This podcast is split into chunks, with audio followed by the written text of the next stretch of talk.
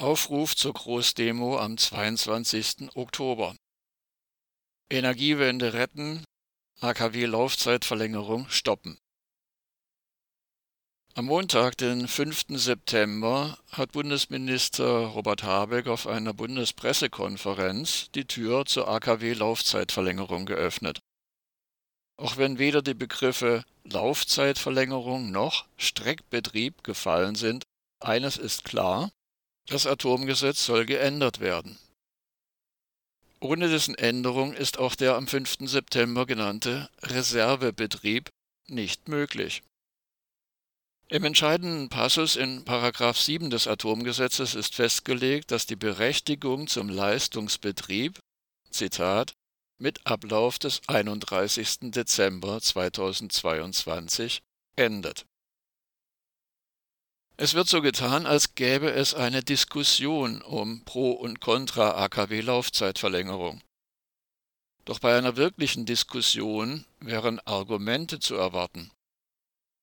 Das Absurde aber ist, es gibt keine Argumente dafür, Atomreaktoren in Deutschland über den 31. Dezember hinaus zu betreiben. Gas kann nicht durch Strom aus Atomkraftwerken ersetzt werden. Es droht auch keine Stromknappheit im kommenden Winter. Deutschland hat seit vielen Jahren mehr Strom exportiert, als in den AKW erzeugt wurde. Stereotyp wird immer wieder heuchlerisch eine ideologiefreie Debatte gefordert. Nicht wir sind die Ideologen. Wer völlig faktenfrei argumentiert, ist ideologisch. Welche Interessen stecken hinter der Kampagne für eine AKW-Laufzeitverlängerung? Es geht um nicht weniger als darum, die Energiewende zu blockieren. Der Pionier der erneuerbaren Energien Hermann Scheer hat im Jahr 2005 fünf Jahre vor seinem Tod, vorhergesagt, dass uns der heftigste Widerstand des in seinen Worten atomar fossilen Energiesystems noch bevorsteht, nämlich dann, wenn die Entscheidung auf der Kippe steht. Mittlerweile liegt der Anteil der erneuerbaren Energien an der Stromerzeugung bei knapp unter 50 Prozent. Hermann Scheer befürchtete, dass diese Kräfte auch dann weiter zu blockieren versuchen, wenn sie genau wissen, dass sie nicht mehr gewinnen können. Ihnen ist unsere Zukunft gleichgültig, ähnlich wie einem Junkie, der von der täglichen Heroinspritze abhängig ist. Hermann Scheer warnte davor, dass wir den Zeitpunkt verpassen.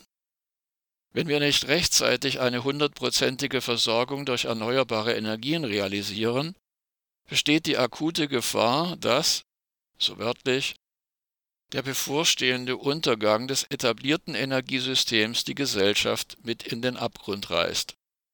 Ende des Zitats.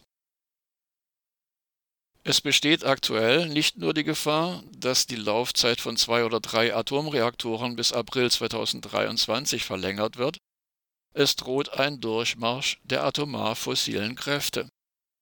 Die Forderung steht im Raum, dass auch die drei Ende 2021 abgeschalteten Atomkraftwerke Brockdorf, Kronde und Gundremmingen C wieder aktiviert werden.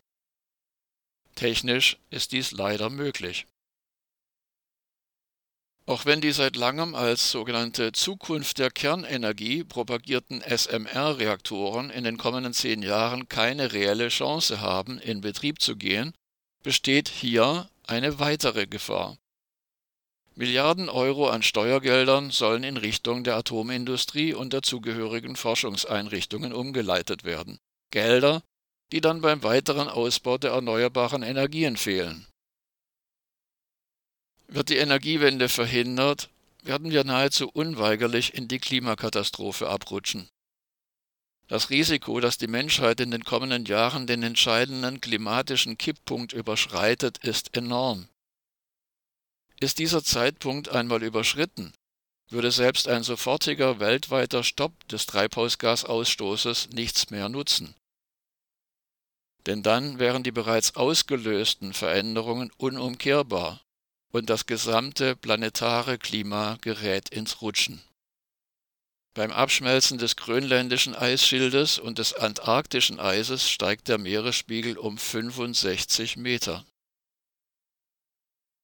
Die Anti-Atom-Gruppe Freiburg ruft deshalb für Samstag, 22. Oktober dazu auf, zur Großdemo nach Berlin zu fahren.